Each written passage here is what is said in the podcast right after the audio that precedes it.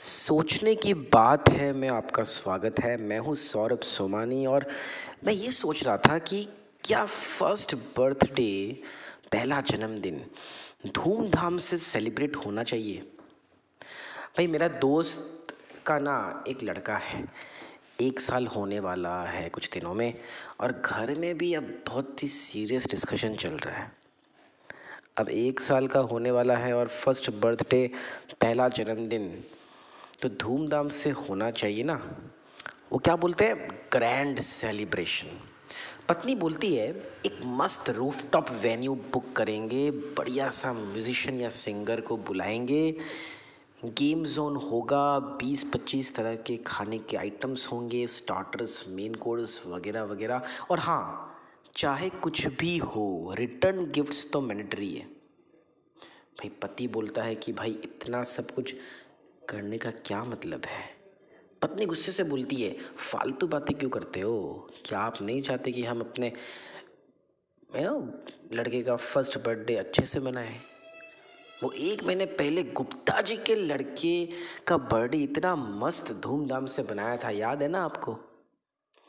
मतलब first birthday bash is gonna be a grand celebration भाई, अब पति लोगों को तो अपना पॉकेट भी दिखेंगे ना। अब वो कहता है, यार फ़र्स्ट बर्थडे है, अच्छी बात है, थोड़ा सेलिब्रेशन भी होना चाहिए, मानता हूँ। ठीक है, लेकिन सिर्फ़ सेलिब्रेशन ही होना चाहिए ना। ये ग्रैंड वर्ड लगा के पॉकेट गरम करना, है? और फालतू खर्चे करना क्या ज़रूरी है?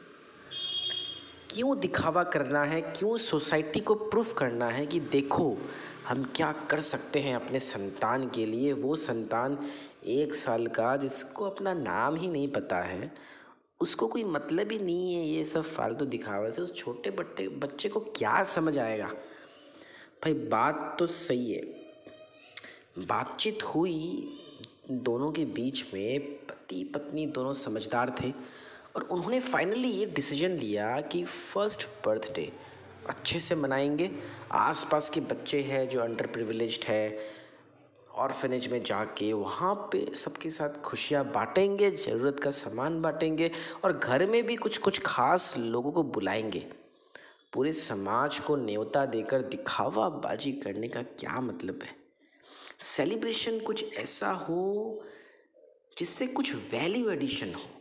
कुछ चैरिटी हो it's not just about having fun but doing some charity and good work also भाई, खुद को भी संतुष्टि संतुष्टि हो ना यार। जब बच्चा बड़ा हो जाएगा ना, पाँच छः साल का हो जाएगा और समझने लगेगा तो वो भी दिखा, दिखेगा कि हाँ मेरे फ़र्स्ट बर्थडे में मौज मस्ती तो हुई थी, उसके साथ साथ मीनिंगफुल काम भी हुए थे। हाँ लोगों को ये सब फालतू बातें लगेगी पर इसमें भी कुछ सच्चाई छुपी है। सोचने की बात है। है कि नहीं? सुनते रहिए। सोचने की बात है।